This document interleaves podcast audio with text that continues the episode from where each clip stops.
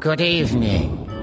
Misfits Audio would like to welcome you to the Coffin Exchange Special, where we have some new and slightly used coffins to offer you tonight.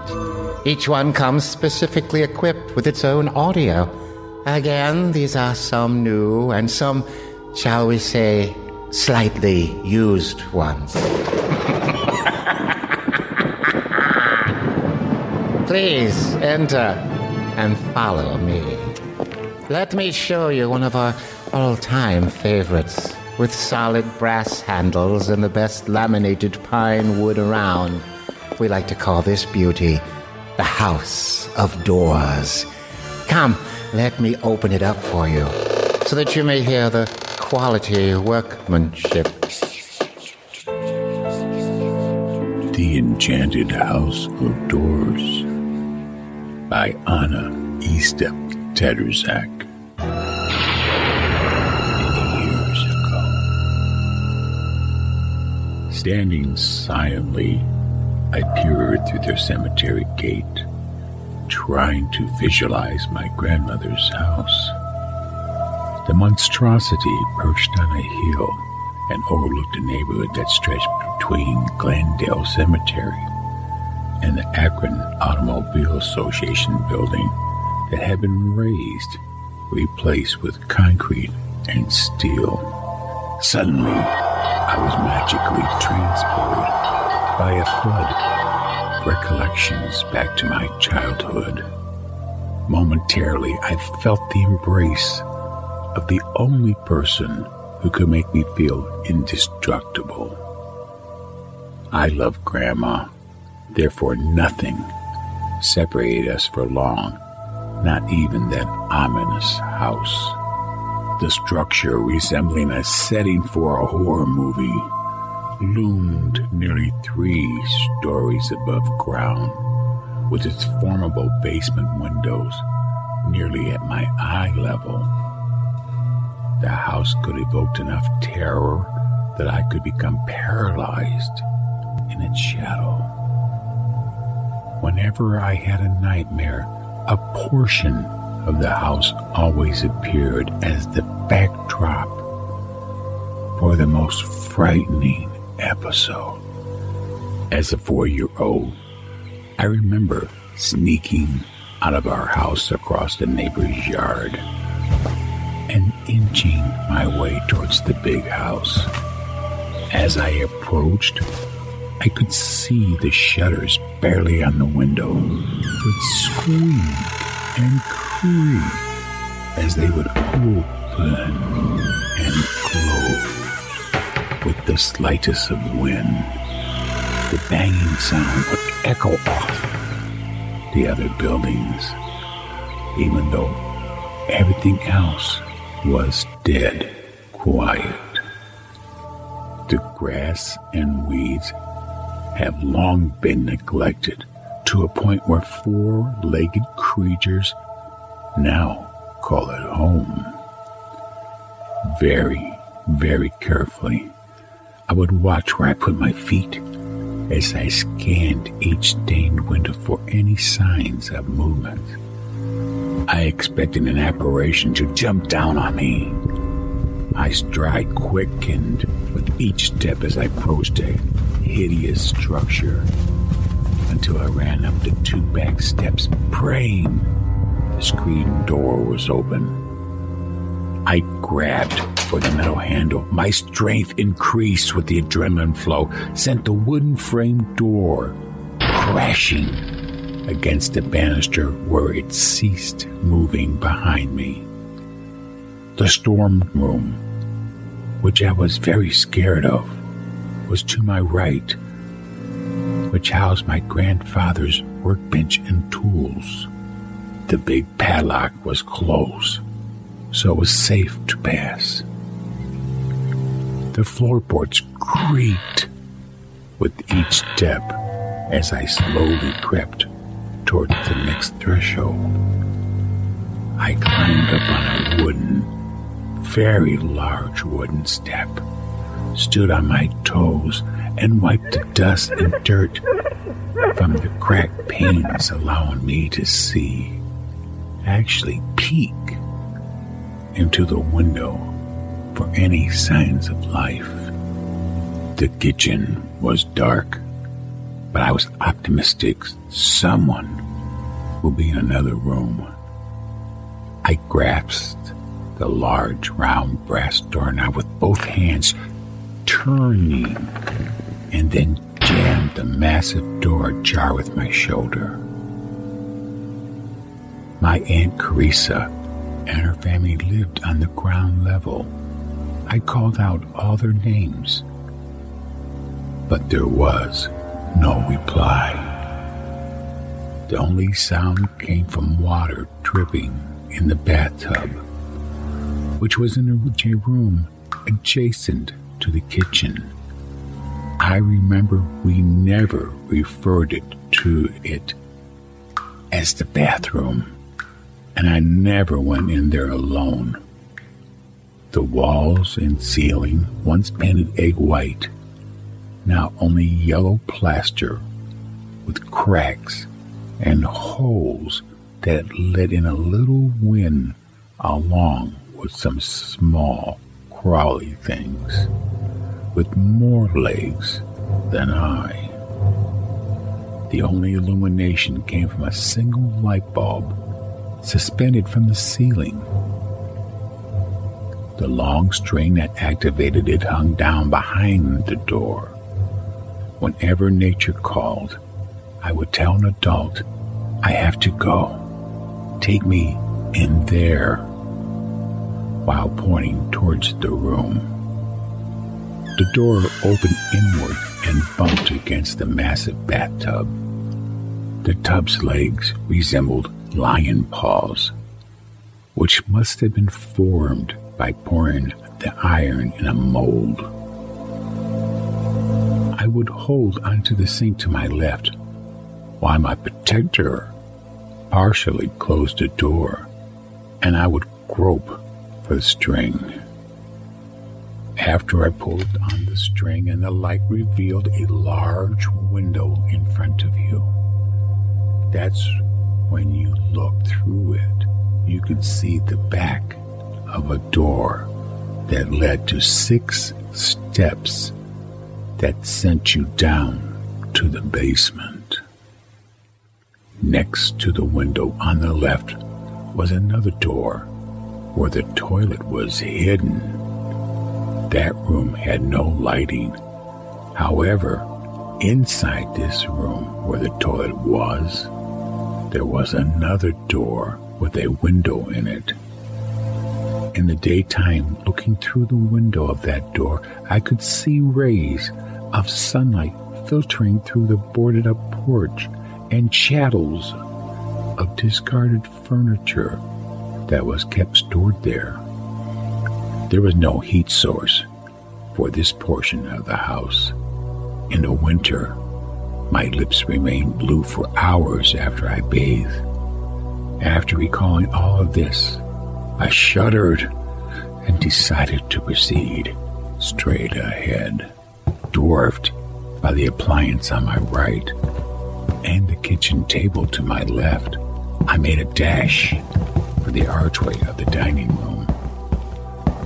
Dining room windows stretched from the lofty ceiling to the wooden floor and spanned the length of the wall to my left. Other walls that were plaster were dark with torn paper that once had a beautiful wall design which seemed to feel like felt. Cobwebs hung in the corners, some with leftover dinner, others with wishful tenants. Sunbeams reflected off the crystal chandelier danced in every corner of the room. The room easily accommodated the formal, oversized dining table, padded chairs, china cabinet, and five doors. I felt like a mouse in a maze, with my heart in my throat I pondered my next direction. Glancing to my right, I noticed the ornate carving that covered the door leading to my aunt's bedroom. It was a half glass, heavy wooden door, similar to those used for exterior access, with a matching window on the wall beside it. And like outside doors and windows, the paint was peeling off, showing dark mold on a decaying wood. Draperies were hung from inside the bedroom for privacy, but I always imagined someone or something was hiding there, watching me. The wall of doors stood before me. Three huge doors challenged my presence. The formal entryway on the left was seldom used because of the time involved in opening two cumbersome black metal doors separated by a small foyer. Behind them was a long wooden covered porch with an adjacent enclosed porch. The two formed an L shaped boundary between the living quarters and the street below. The locked center door led to the basement. Only Uncle George dared to descend those steep and rickety stairs alone.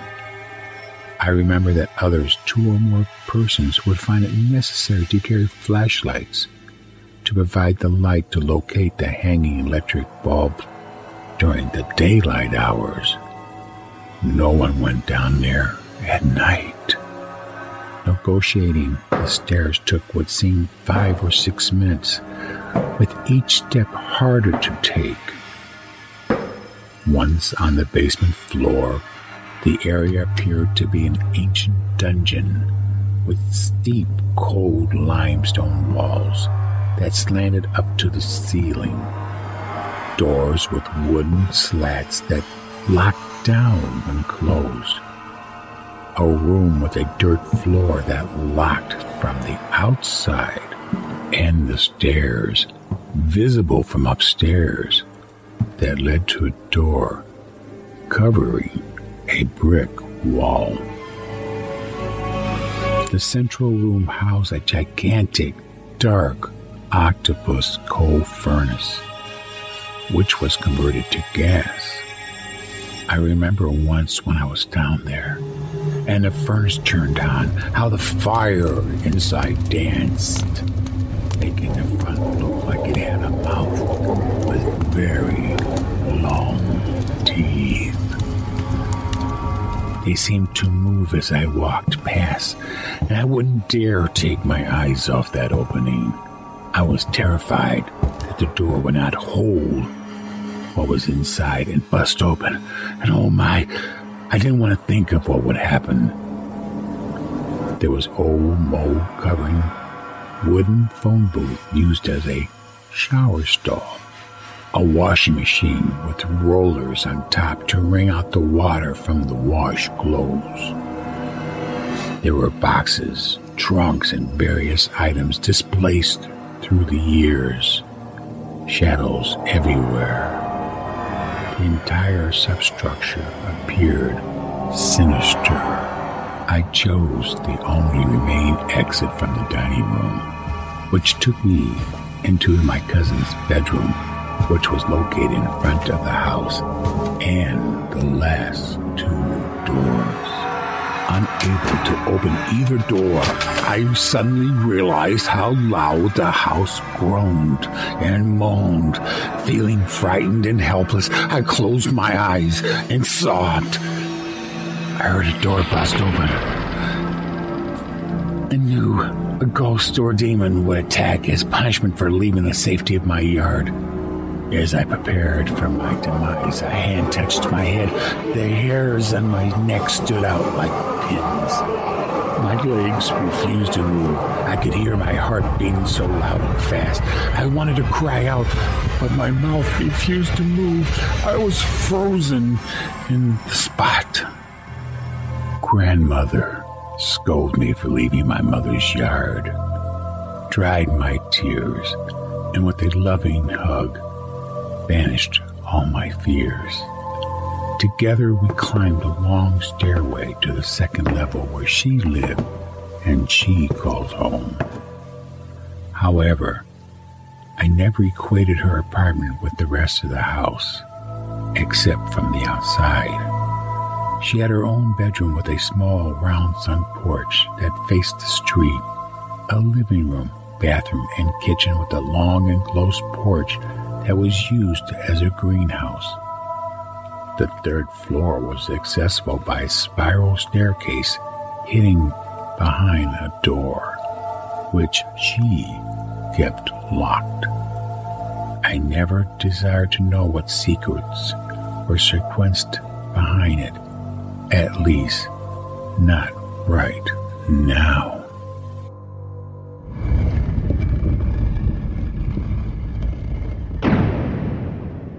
See that was a bit rich for your blood. Well, never mind. I'm sure we'll find something to your liking. oh, here's a beautiful model we like to call Eye of Ra. I'm sure you'll enjoy this one. Uh, would this be cash, charge, or layaway?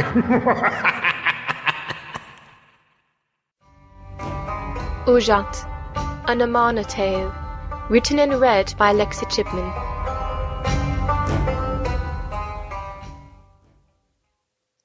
Emily felt the back of her head, expecting to encounter warm blood, but her fingers only combed their way through slightly dry blonde hair. She fumbled about over the scorching pavement for her glasses and struggled to put them on. Pain still rushed its way through her body like an ebb and flow of a tide, but her vision cleared. The street was deserted, save for a few pieces of trash blowing idly along. There was a candy bar wrapper, someone's old homework papers, and a beer bottle which rolled and bounced its way down the street, causing the only noise for miles around.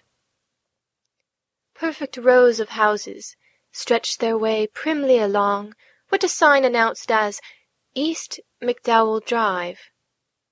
Emily slowly sat up, clutching her head, then managed to stand, thanks to an obliging garbage can bulging with grass clippings.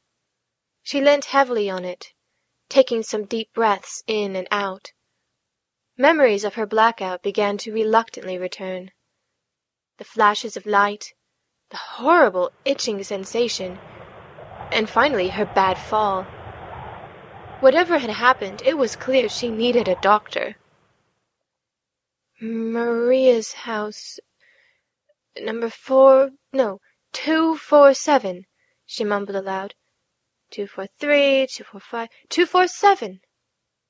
Continued to rub her temples. She staggered up to the door and almost flung herself on the side of the house, gasping for breath. Emily could see the struggling Christmas cactus houseplant through the half-closed curtains of her friend's front hall, but no one answered. She slid down to a sitting position on the porch, resting against the wall, and pulled out her phone. Maria's mobile rang, but eventually it went to voicemail. With no other options, Emily tried an emergency number for an ambulance. It was probably overkill, but she felt horrible, and everything still seemed mushy and, and slightly out of focus even with her glasses on. Come on! She began tapping her finger in an irritated fashion, but that number kept ringing as well. This is not my day, she groaned. Knowing where Maria kept her spare key, Emily walked round to the back of the house, dodged the bees, and lifted the wisteria to find an old broken pot. Key in hand, she walked round again and inside. Sure enough, there sat a heavy phone book near the landline, and she summed through for her doctor. Still no one answered. She began calling every medical facility listed, but it appeared everyone had left the office at the same time. She checked a New England calendar which hung nearby. There was a shopping list sticky, an appointment for tennis, and a scrawled, Call Linda, but no mention of any, any sort of holiday. Knowing her friend wouldn't mind, she raided the fridge for some water and ice, then collapsed on a large leather couch. Her head continued to throb, even with the ice pack on it, and she began wondering if she should try a, a heat pack instead. For lack of anything better to do, she began phoning everyone in her address book. All she heard were variations of a cheery, Leave a message! Robotic, You have reached the number and Tim's newest attempt at humor ending with an evil laugh and beep.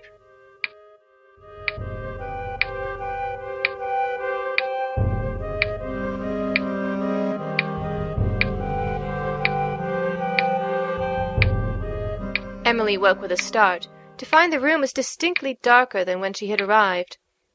The clock indicated that several hours had gone by, and she felt a little better after some rest. Her head still complained, but she could see clearly, with her glasses on, of course. Maybe it was a good thing she hadn't contacted a doctor, and she decided not to try again until she felt much worse. Medical bells were Emily's nemesis, at least as long as her bank account was low. She switched on the television, but it didn't seem to be working. Channel after channel showed only a blank screen, until finally she stumbled across one showing 24 hour old westerns. She was fond of them and watched the black and white cowboys ride about shooting up towns for no apparent reason for a few more hours, but then she began to seriously worry about Maria. Of all her friends, Maria was the most dependable of them all. She was always on time, completely trustworthy, and obsessively organized. Even in the living room, Emily could see neat little stacks of to do lists. It was extremely odd of Maria to disappear without a note. Since apparently everyone had decided not to answer their phone, Emily gave up on trying for takeout dinner. She attempted the local Chinese restaurant and pizza place, but it just went to voicemail. So she went back to raiding her friends' cupboards. She dumped some rice into a pot and turned the stove on but began feeling nervous all alone in the big house. There was no sound, not even a neighbor with their stereo too high or arguing teenagers. She looked up at the dark staircase and something propelled her forward. She felt the strange, itching sensation begin again, and the thought entered her head that it would go away if she went upstairs. At the same time, she knew somehow that whatever happened, she should not go into the darkness above. Emily angrily shoved that thought aside. She was twenty-five, not two. Firmly clicking on the hall light, she stomped her way loudly up the stairs, as if defying whatever was frightening her. The linen closet door was open, and she peered inside nothing but neat stacks of towels and sheets. Moving along to the next room, she opened the door to find Maria's home office, with the computer on set to a screensaver of Star Trek stills. A newly printed document still sat in the tray, waiting to be taken out. That was very odd for Maria. Emily had seen her printing something before. Her friend hovered by the machine, hand open, to catch each page before it even had a chance to fall into the tray. It was as though Maria had suddenly rushed out for some reason. The bathroom was next, and its door was slightly ajar. Emily pushed it open the rest of the way, and her throat contracted in against itself. Her knuckles went white on the handle, and she began choking for air. Maria had never left the house. She lay propped up against the tiles by the sink, staring up unseeing at the cheerful framed photo of a cottage garden which hung by the mirror. And she was quite dead. Emily pulled out her mobile, her hands violently shaking, and tried the emergency 911 number again and again, still with no result. Unable to look any longer, she backed her way out and went to shut the door.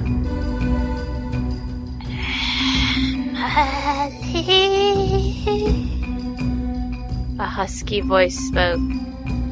It was slow and unnatural, like a computer was saying the name and not a person. The short blonde froze again, holding onto the door as if for dear life, and starting to shake all over. It was no good saying that voice had been imagined. It was real. She dared not look over at the body. She shut her eyes tightly. Emily. It began again, louder this time.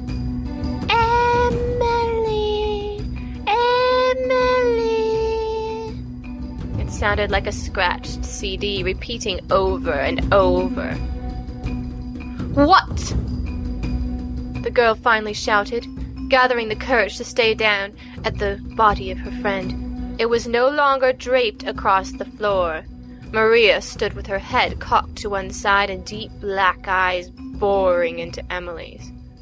It was a hungry sort of look, and the corpse reached hesitantly toward the other's face.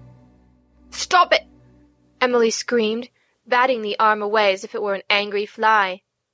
With a snarl of rage like a wounded animal, Maria pounced, clawing at Emily's face. They rolled out into the corridor as the cold fingers of the corpse racked their way across Emily's warm skin, always aiming for her face. They slammed into the banister, and Emily's dizziness returned. With one final effort of will and adrenaline, she kicked Maria hard, and the corpse cracked against the wood, which finally gave way, sending the body hurtling through the air. It landed with a sickening sound in the hallway far below. Emily grabbed a towel out of the closet and raced for the fire escape. The house had been built back when there were actually metal ladders in the back, and she ran as fast as possible, holding the towel to the scratch marks where blood was already pouring out. She didn't stop running until her legs began giving way, and she collapsed at the edge of Stern Grove under some bushes. Her head fell onto her knees, and tears mingled with the blood in the thick towel. Night set in. Only the street lamps cast a glow in the small spotlit areas of pavement. Most of the houses were dark, and there were no cars on the road. That in itself was strange for San Francisco. Emily crept her way toward one of the pools of light, and brought out her small hand mirror from a pocket of her jeans. It had been cracked, but still showed how the red streaks on her face, neck, and arms had stopped bleeding. They were shallow, but stung like anything. Fog was drifting in, and she had left her jacket at Maria's. She opened up the large towel and wrapped herself in the clean side to keep out the cold. It was very clear in the current state of things that public transit was no longer running. She had watched the street carefully and seen no sign of anything. Her house was all the way out by Fort Mason, and that was too far to walk on foot, particularly in the middle of the night through dodgy neighborhoods. Crawling deeper into the underbrush, she found a pile of soft leaves. After sniffing out the small, knobbled eucalyptus pods, she lay down under the towel, her head on a bit of fern, hoping that in the morning everything would be back to normal.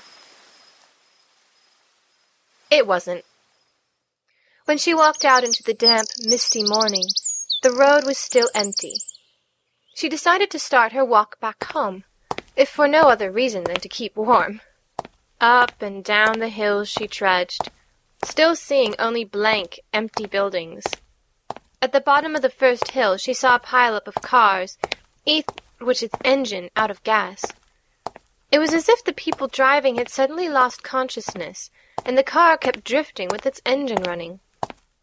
Every hill was the same, heaps of cars at the bottom, but empty all about. She had reached Van Ness Avenue when she had her first real fright of the day. In unison, every single door opened on the right side of the street. People stood there, Shopkeepers in uniforms, families, homeless, businessmen, artists. Hungry look in their eyes, as Maria had, and their skin was that of a corpse dead for several days. Mm. As one, their heads swiveled and locked onto Emily. She sprinted her way down the street, running in the middle as far away from the creatures as possible. They each moved slowly, one hand lifted out as if in greeting, but she knew better now.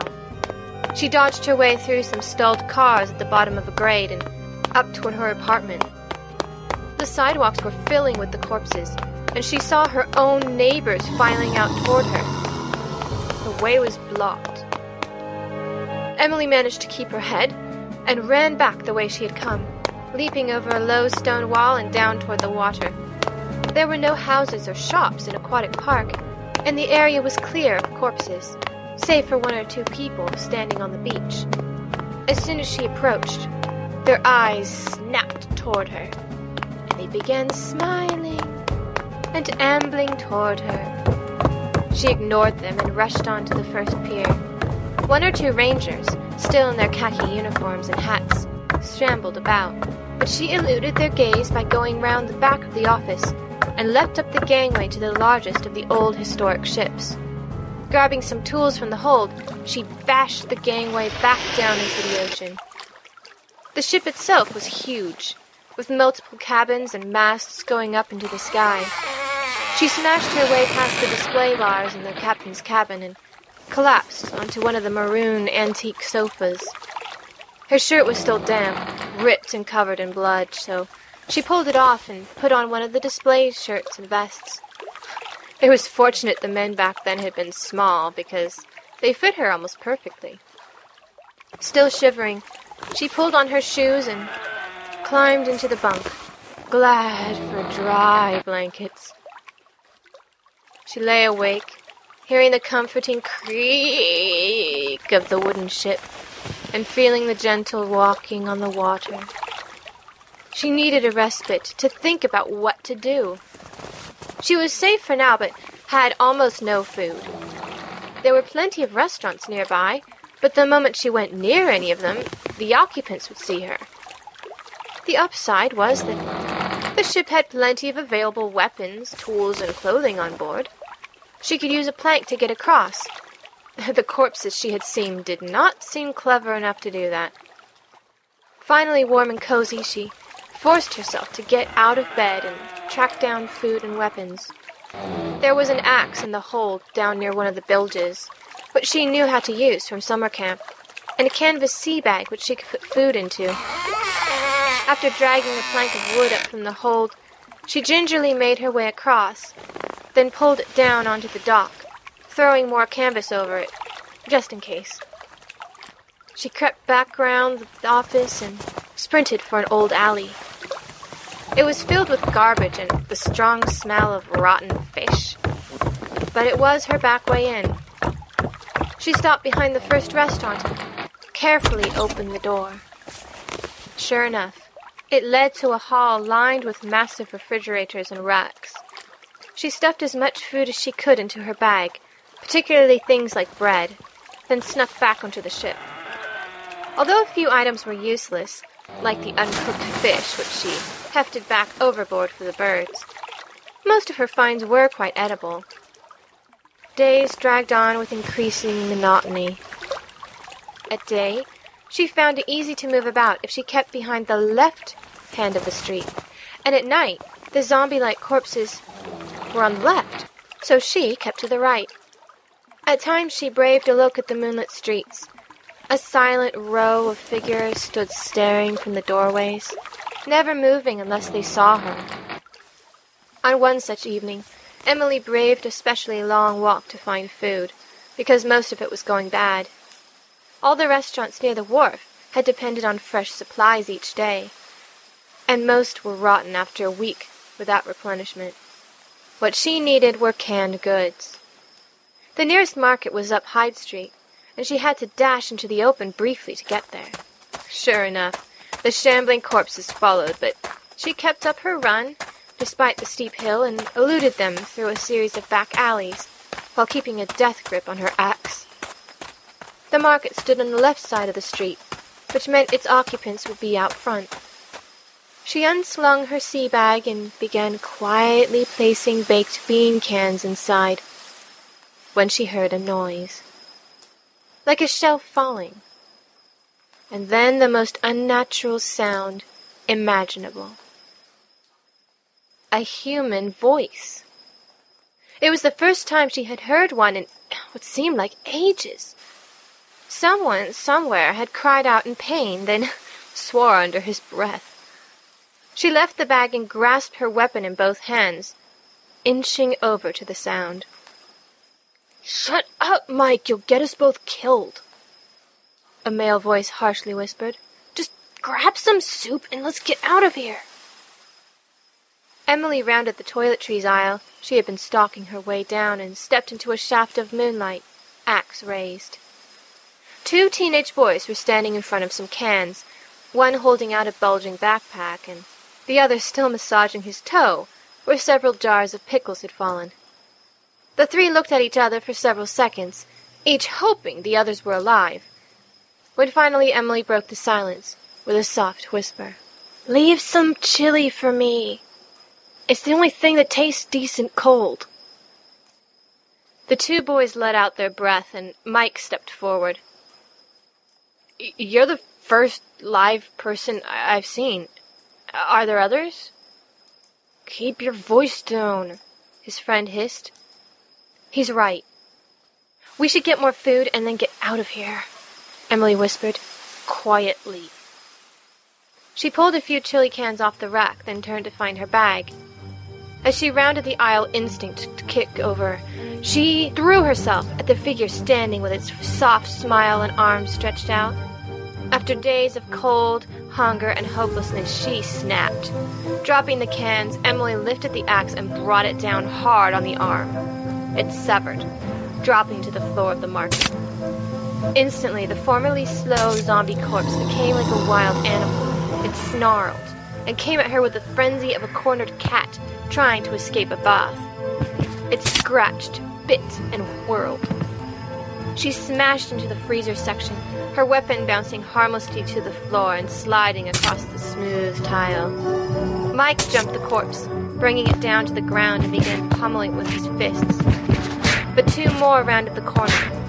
His friend picked up an advertisement stand and flung it at them. They wheeled toward the back exit, only to see more angered corpses gurgling and screeching.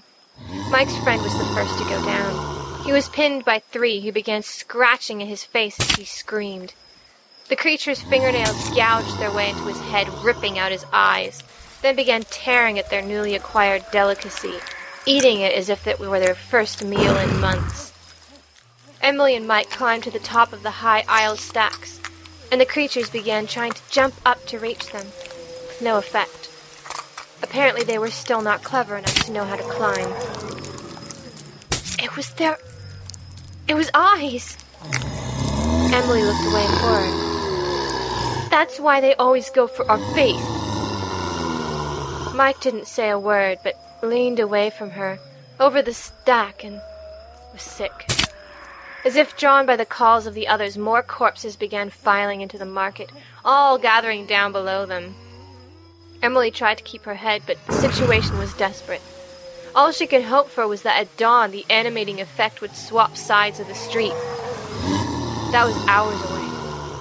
Mike was shaking, his hands clenching and unclenching, his face gone pale. But he looked determined to take out as many of them as he could when the time came.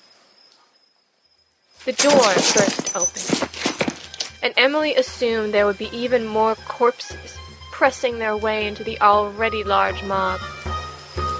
But instead, she saw a flashing of metal and two figures walking inside.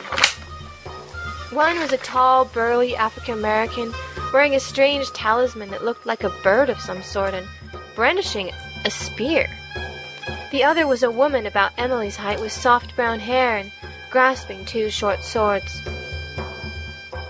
Live ones, she said calmly, in a graceful motion, both of them took some sort of ancient fighting stance and attacked.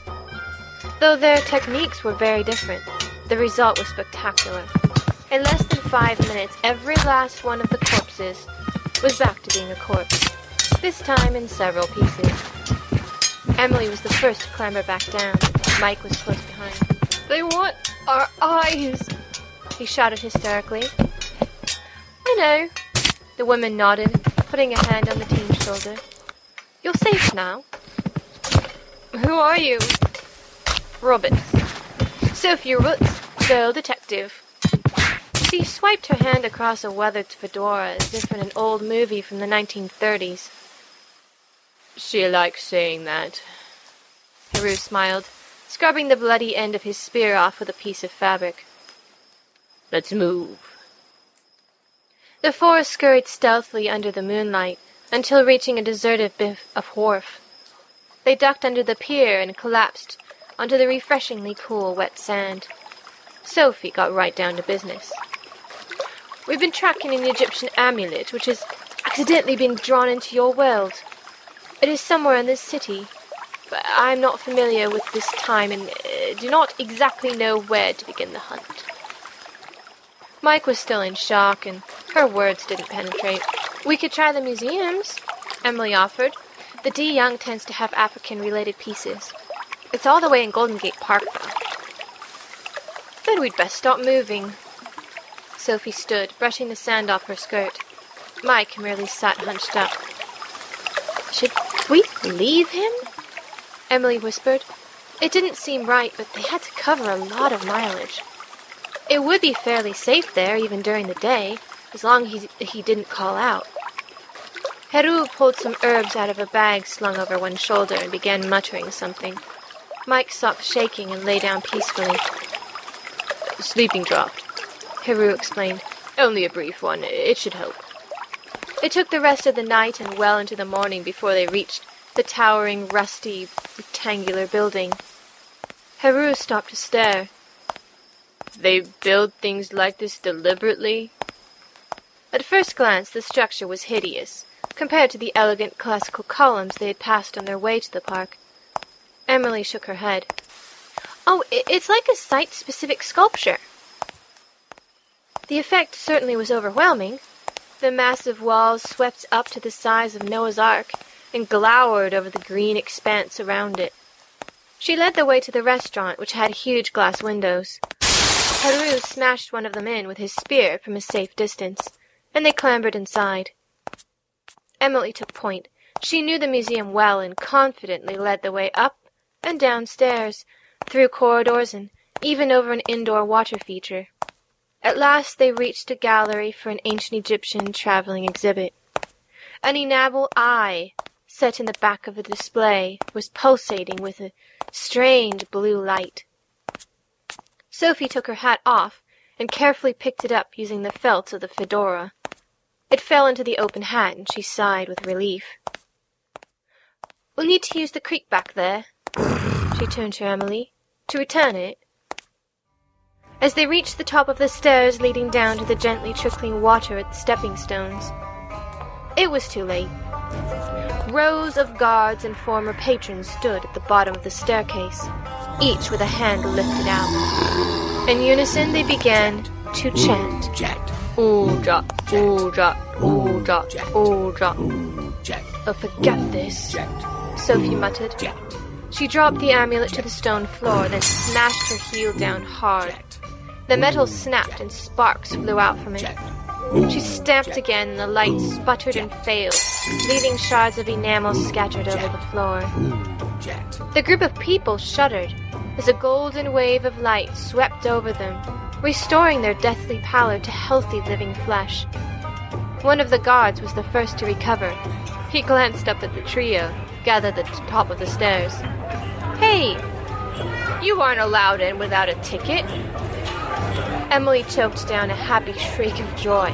She ran down the stairs and gave the startled man a hug, then several other random bystanders. When she turned to find Sophie and Heru, the pair had vanished. Outside was filled with confusion, but it was of a good sort. At least to Emily. Kinds of arguments that living people get into when they find their car fell down and crashed at the bottom of a hill. She practically skipped her way to Maria's house. The door was still open and she stepped carefully inside, not quite knowing what to expect. Her friend was sitting on the couch watching television with an ice pack on her head. Hey, Em, she patted a cushion. You're way late. Yeah, sorry about that. Emily grinned from ear to ear. Say, have you been watching my television? It was set to that dreadful Westerns channel again. Emily Hatley sat down next to her friend. Good to see you alive, she said quietly. Oh, it isn't that bad. I think I fell down the stairs or something. Maria shrugged. What's with your face? Did a cat jump you? Thank you to Kevin MacLeod of Incompetech.com for music.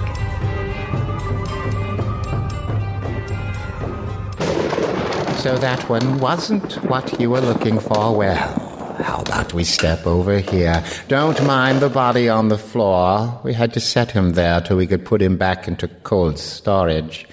The owner of his coffin didn't make the last payment, so this beauty is now up for sale.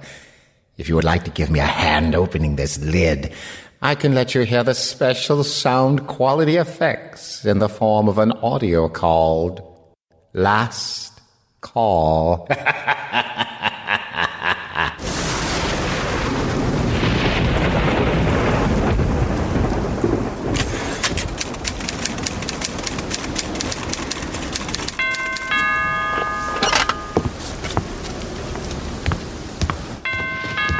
Coming, coming. Lee? Well, that's a relief. I was afraid you wouldn't remember me. Lee? Worsley? In the flesh. I don't believe it. It's been. 20 years. Seemed like it was a good time to say hello. Lee Worsley? I must be dreaming. Pinch yourself, Jason. It's me, really. Lee Worsley. Are you going to leave me out here in the rain, or. Excuse me. Yes, yes, please come in. Uh, come in. I'm just, uh, gobsmacked. Uh, don't you use phones? Not tonight. This visit had to be personal.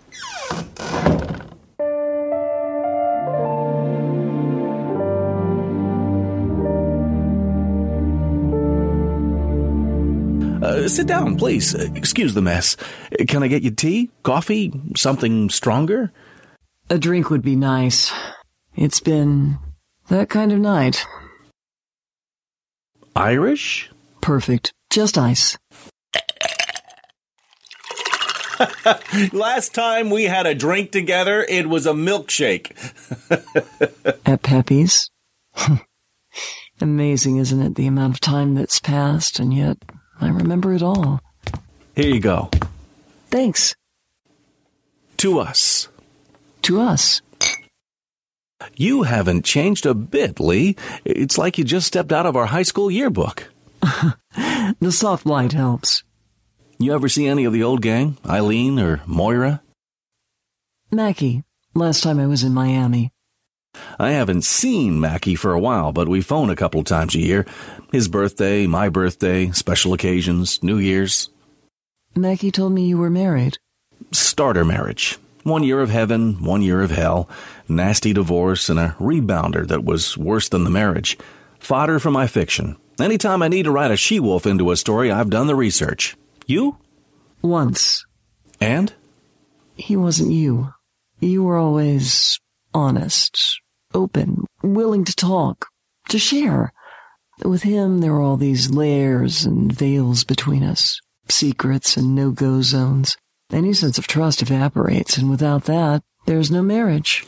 More like a chess game. Ah, always playing for advantage, leveraging favors, maneuvering, trade-offs, Suddenly it was checkmate, and I didn't even realize we were in a competition. God, I hope I'm not like that. You're not, honey. You couldn't possibly have changed that much. So, what brings you to Boston? You. Oh. I've had this sudden, impulsive burst of nostalgia, an urgent need to relive my highlights. I'm a highlight. You've had 20 years to think about us, Jason. How did we do?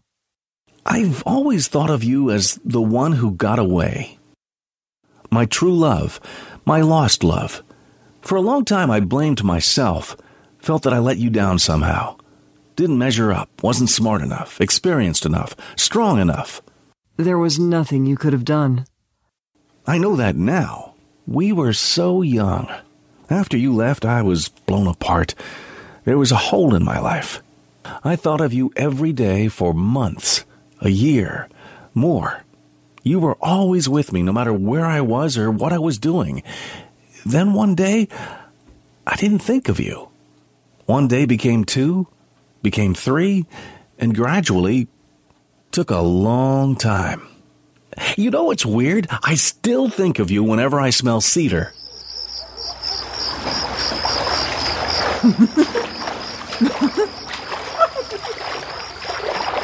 Skinny dipping in their parents' pool.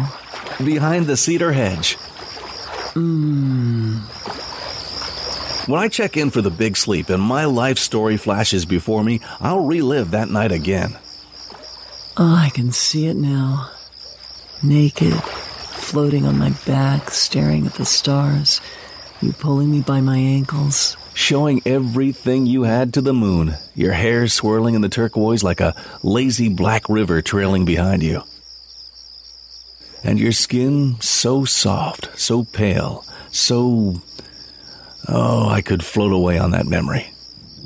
Such a night. I can't tell you how glad I am to know my memory is conjured by the smell of cedar and not chlorine. I'd think of you every time I clean the bathtub. and you? Ever wonder about me? Your dad didn't like me very much. Dads get ugly when teenage daughters get pregnant. Ugly like Utah. He wanted to get me as far away from you as possible. I will not let my daughter waste her life on some goddamn punk poet. Mom didn't want to move. Told me she'd rather be with her husband than without him, even if it means living in Utah. She still. Died. Heart attack. I'm sorry. What about yours? I see their picture on the wall there. They were pretty hip. Not many parents would encourage their child's dream to be a poet. Mine certainly didn't. I lucked out in that department. They're retired and traveling the world, having a ball. Another? I've got time. Tell me, what's happening in your life? I live alone. I can see that. I finished with journalism, or journalism finished with me, I'm not sure which. Well, maybe I do. And I started writing fiction, short stories, plays, even a few words of poetry, which I promptly burned. I still have the poems you wrote me. Such a romantic. I may even write about us someday, Lee. Love, loss, and reconciliation. People love happy endings. The truth is never that simple. Never let the truth get in the way of a good story. Sweetheart, I guarantee that when you tell people this story, no one will believe it.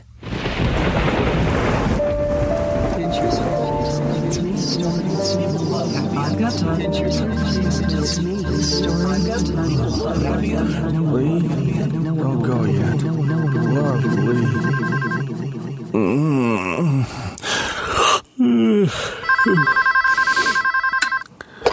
Hello? Jay? Mackie? Bad news, buddy. Mackie? what time is it? Uh, it's 4 a.m. Sorry about that, but, uh, uh, I thought you'd want to know.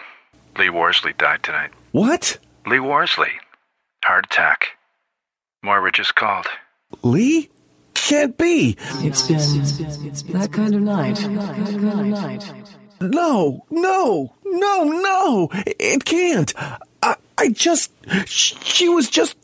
We just. I've got time. Uh, tonight? Yeah, tonight. Sorry to be so blunt, but how else do you break news like this? Lee Worsley? No. No woman ever forgets her first love, sweetheart. She's gone, Jay. Jay? You there? Thanks, Mackie. Call you later. Later.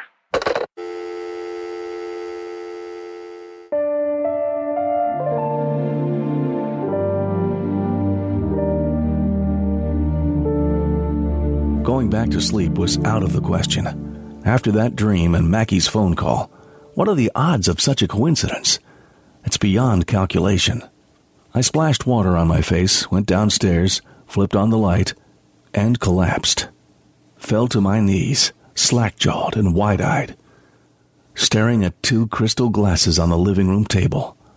Ice cubes, still floating in the whiskey. If I told you this was based on a true story, would you believe me? Here's a story sure to give you a splitting headache. Oh, quite literally. They say a wise man knows his enemies, but such intimate knowledge contains the seeds of destruction. By the year 2014, world peace was assured by strong international treaties, and the world economy adjusted to a period of almost inconceivable prosperity. But it is a prosperity dangerously threatened by the economic war between Byron Bryan and Lewis Carey, leaders of two mammoth world spanning cartels whose battles, while bloodless, are possessed of their own peculiar viciousness. Oh, you think you're the only one who would come up with that idea? I found your agent inside my headquarters. How do you explain that? How do you explain how anything gets done in business? Until one day. Mr. Bryan, a Dr. Rico Stefano is in the outer office. He sent this in. Let me see it. You want what I want. You have the money, I have the means. Well? Hmm. Send him in. Yes, Mr. Bryan.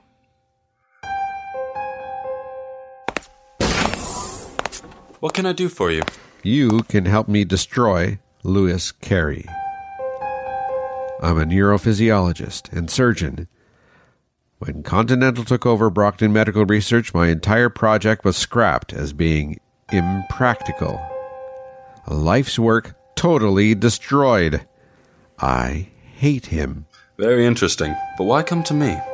Because my project involved an entirely new operational technique that makes possible brain transplants. I know how much you hate him as well. I could put your brain in Carey's body, and together we can control things in such a way as to leave Carey penniless. To crush him as he crushed me. To destroy him. To. Uh, Doctor. Doctor, what's wrong? Heart attack. Heart attack. Doctor. P- pacemaker. C- coat coat pocket. Hurry.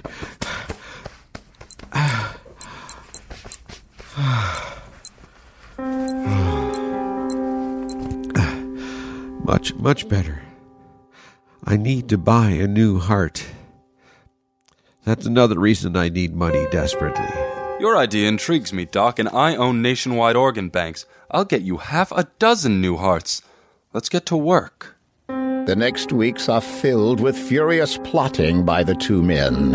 An ultra modern lab and operating room is prepared and stocked while Phase 2 begins. Now that that's done, it's time for you to die, Bryan. What? Relax, it's only a trick to fool Carey.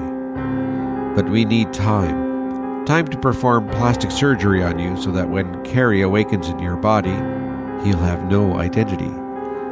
It's time for you to prepare for your new life as your hated enemy. And so, several days later, part one of their fiendish plan is implemented. Bryan's plane, under remote control, takes off from the airport with an unclaimed corpse as a passenger, only to crash hours later, obliterating everything within. Meanwhile, the still living Bryan and Dr. Stefano meticulously plan to the smallest detail every facet of their strange operation.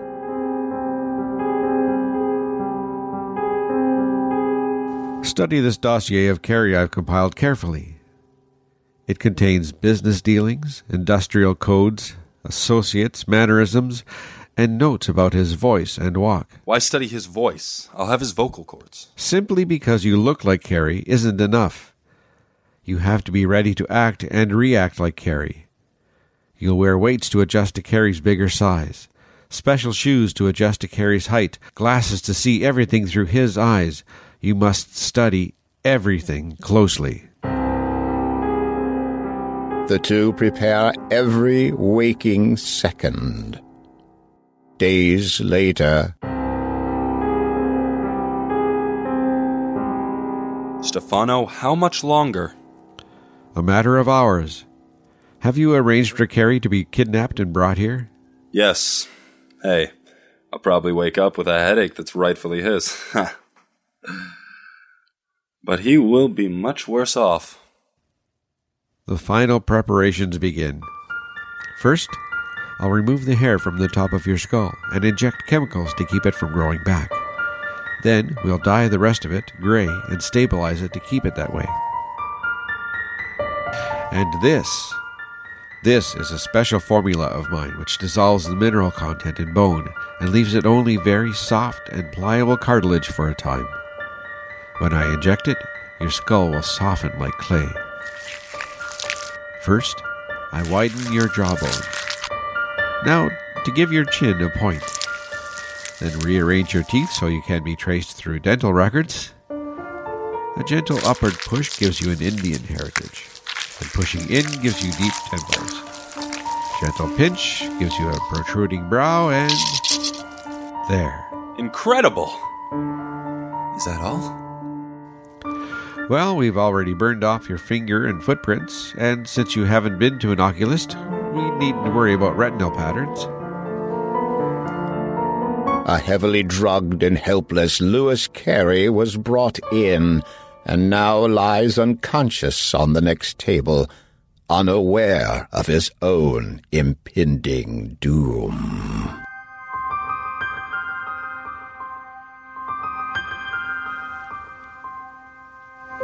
So then, let's begin. Lie down on the table. Wait a minute. Remind me, just how is this going to be done? I've programmed this computer connected to this robotic operating mechanism, which has the speed and accuracy of a hundred surgeons to do the actual job.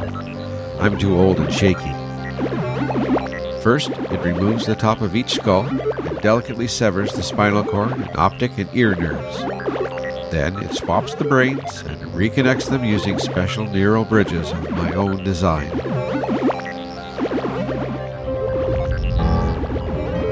The operation begins.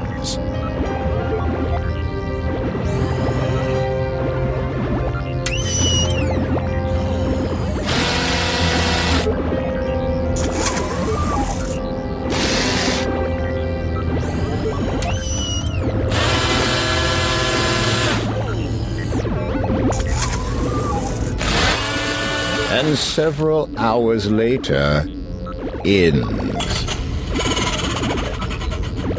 Wake up. Wake up. Wake up, Lewis. What? Is it over? Let me see. Let me see. It's perfect. Absolutely perfect, Doc. I'm him. Doc, you'll have a new heart by tomorrow. In the meantime, I'd better get over to my offices. The operating theater is suddenly quiet, broken only by the sounds of Stefano cleaning up, and then the gradual awakening of a metamorphosed Lewis Carey. And Williams. What? Who? Carey. You! You're the quack I fired from Brockton Medical. I don't know why you had me kidnapped, but when I get through with you. Wait. Wait. That's not my face. But. But it is. I can feel it. I'm different. Those aren't my features. It's not my face. What have you done to me? Wait. I'll kill wait, you! wait. I'll make a deal. I I have a deal. Terrified and fearful of overtaxing his heart, the mind of Dr. Stefano hatches an incredible idea. I'll kill you! You don't want me. You want Bryan.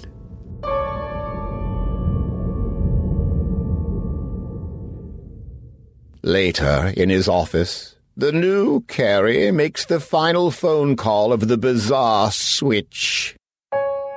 That's right, $50,000. As soon as the job gets done, so get going.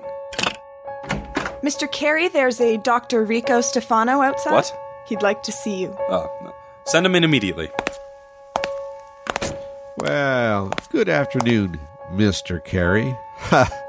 now, how does it feel being the greatest thief in history? Just great! I'm really getting into it. All of Carey's holdings are mine. All of Byron Bryan's holdings are mine as well. But don't mention our past business again, alright? Of course, of course. By the way, John Doe awoke shortly after you left. He was, shall I say, rather perturbed by his predicament, but I got him calmed down fairly quickly. When he left, he seemed almost resigned. He'll be taken care of shortly. Why are you here?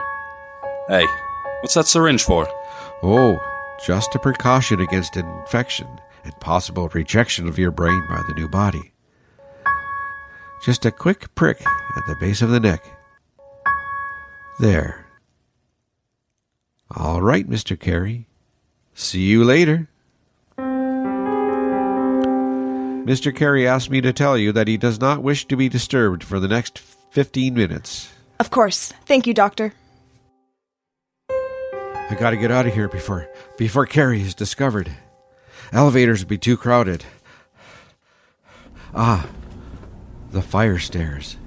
The white coated figure begins hurrying, running down the stairs. Done. Now, Mr. Carey, we're even. Turnabout is fair play. you stole my body. I stole Stefano's. And now we're. Ah! Ah!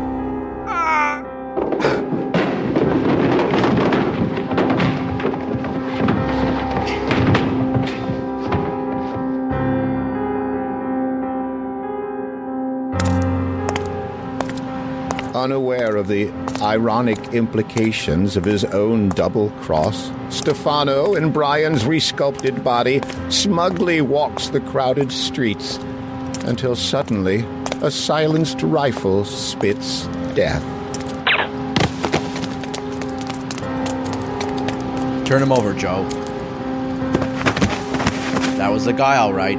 Good shooting. Let's go get that 50 grand.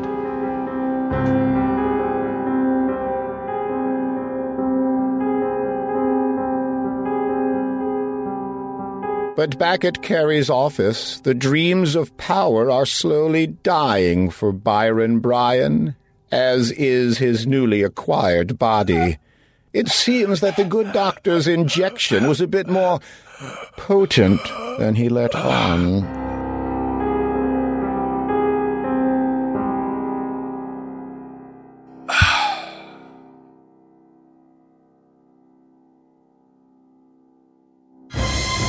By the way, this audio script is based on a comic in Creepy Magazine, January 1972. Sometimes you just have to return to the classics.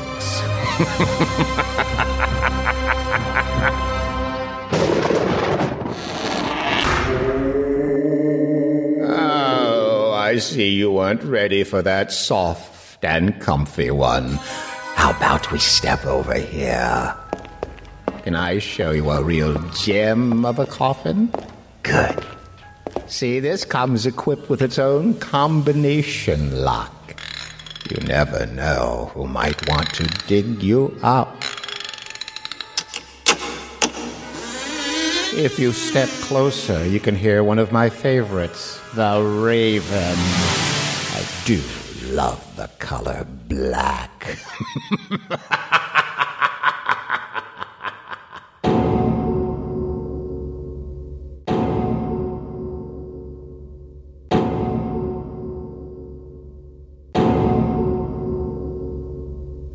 once, upon a midnight dreary, while I pondered, weak and weary, over many a quaint and curious volume of forgotten lore. While I nodded, nearly napping, suddenly there came a tapping, as of someone gently rapping, rapping at my chamber door. "'Tis some visitor," I muttered, tapping at my chamber door. Only this, and nothing more. Ah, distinctly I remember. It was in the bleak December, and each separate dying ember wrought its ghost upon the floor. Eagerly I wished the morrow. Vainly I had sought to borrow from my books surcease of sorrow. Sorrow for the lost Lenore, for the rare and radiant maiden whom the angels named Lenore, nameless here for evermore and the silken sad, uncertain rustling of each purple curtain thrilled me, filled me with fantastic terrors never felt before, so that now, to still the beating of my heart, I stood repeating, "'Tis some visitor entreating entrance at my chamber door, some late visitor entreating entrance at my chamber door. This it is, and nothing more." Presently my soul grew stronger, hesitating then no longer. Sir, said I, or madam, truly your forgiveness I implore. But the fact is, I was napping, and so gently you came rapping, and so faintly you came tapping, tapping at my chamber door, that scarce I was sure I heard you. Here I opened wide the door. Darkness there, and nothing more. Deep into that darkness peering, long I stood there, wondering, fearing, doubting, dreaming dreams no mortal ever dared to dream before. But the silence was unbroken, and the darkness gave no token, and the only word there spoken was the whispered word, Lenore. This I whispered, and an echo murmured back the word, Lenore. Merely this, and nothing more.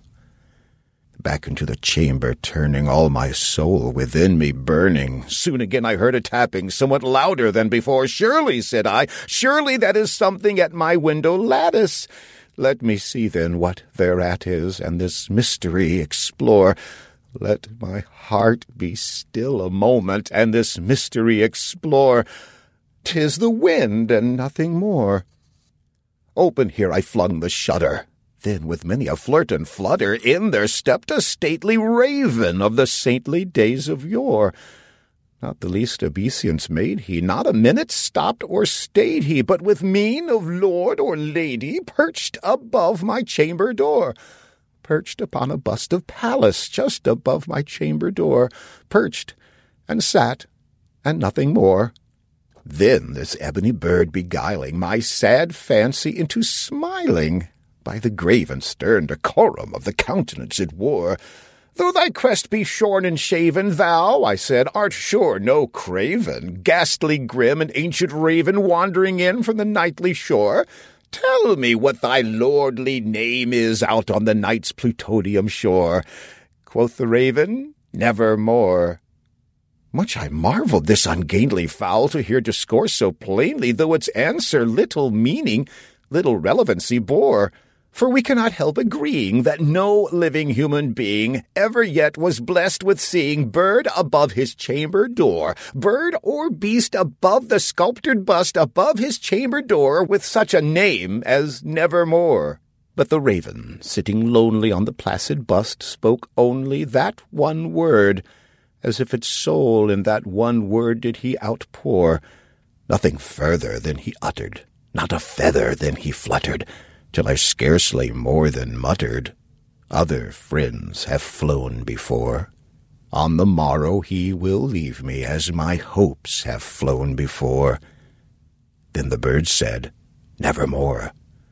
Startled at the stillness broken by reply so aptly spoken, Doubtless, said I, what it utters is its only stock and store, caught from some unhappy master, whom unmerciful disaster followed fast and followed faster, till his songs one burden bore, till the dirges of his hope that melancholy burden bore of never, never more. But the raven, still beguiling all my sad soul into smiling, straight I wheeled a cushioned seat in front of bird and bust and door. Upon the velvet sinking, I betook myself to linking fancy unto fancy, thinking what this ominous bird of yore, what this grim, ungainly, ghastly, gaunt, and ominous bird of yore meant in croaking, nevermore. This I sat engaged in guessing, but no syllable expressing to the fowl whose fiery eyes now burned into my bosom's core. This and more I sat divining, with my head at ease reclining on the cushion's velvet lining that the lamplight gloated o'er, but whose velvet violet lining, with the lamplight gloating o'er, she shall press. Nevermore. Then methought the air grew denser, perfumed from an unseen censer swung by seraphim whose footfalls tinkled on the tufted floor. Wretch, I cried, thy God hath lent thee, by these angels he has sent thee, respite, respite and nepenthe from thy memories of Lenore. Quaff, oh, quaff this kind nepenthe, and forget this lost Lenore. Quoth the raven, Nevermore. Prophet, said I, thing of evil, prophet still, if bird or devil, whether tempest sent or whether tempest tossed thee here ashore. Desolate, yet all undaunted, on this desert land enchanted, on this home by horror haunted, tell me truly, I implore, is there, is there balm in Gilead? Tell me, tell me, I implore. Quoth the raven, Nevermore. Prophet, said I, thing of evil, prophet still, if bird or devil, by that heaven that bends above us, by that God we both adore, tell this soul with sorrow laden, if, within the distant Aidenn, it shall clasp a sainted maiden whom the angels named Lenore, clasp a rare and radiant maiden whom the angels named Lenore. Quoth the raven, Nevermore. Be that word our sign of parting, bird or fiend? I shrieked upstarting. Get thee back into the tempest of the night's Plutonian shore. Leave no black plume as a token of that lie thy soul hath spoken. Leave my loneliness unbroken. Quit the bust above my door. Take thy beak from out my heart, and take thy form from off my door. Quoth the raven, Nevermore. And the raven, never flitting, still is sitting, still is sitting on the pallid bust of Pallas just above my chamber door, and his eyes have all the seeming of a demon's that is dreaming, and the lamplight o'er him streaming throws his shadow on the floor. And my soul from out that shadow that lies floating on the floor shall be lifted nevermore. By the way, I forgot to ask is this for you or a loved one? I couldn't help but notice you have a ring on. Oh, I see. Well, I can see where it can be a very hard decision. In fact, it can be a very big decision and with a lot of financial obligations that should be shared. Unlike our unlucky friend back there, I heard his beloved found a new one already. But enough of that. Let me show you to the front door. I would be delighted to show you more of our models now. However, if you want, you can always check out misfitsaudio.com to see what we have in our category section on the right hand side. We're always open, except around midnight when I like to take a drink break.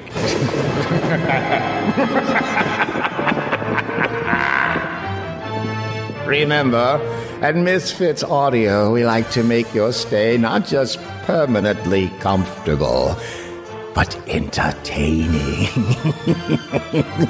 have a nice night.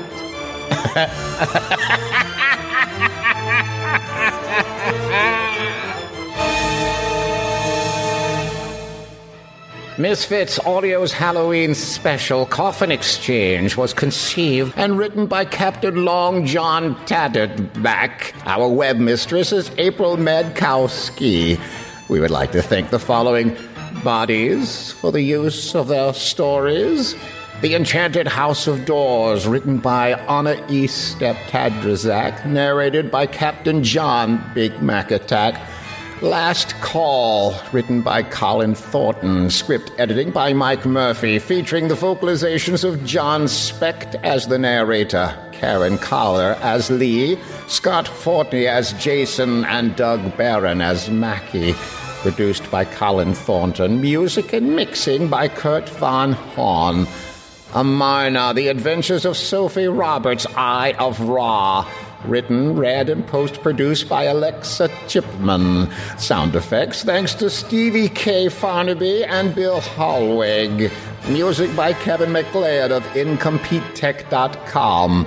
The Raven, written by Edgar Allan Poe, read by John Bell. Three Way Split, written by Dennis P. Junot adapted for radio by Jim Smagata Get Out of Here, featuring the voice renderings or retchings of Evan Williams as Lewis Carey, Mark Snetsko as Bryan, Mary Retread as Dr. Stefano, William Smagata as Thug Number One, Eliza Martin and Alex Seropoulos as the secretaries, narrated by John See You in Hell Bell, post mortem production by Jim Smagata Get a Real real job. I am your servant, the coffin keeper for Misfits Audio Productions, copyright 2011.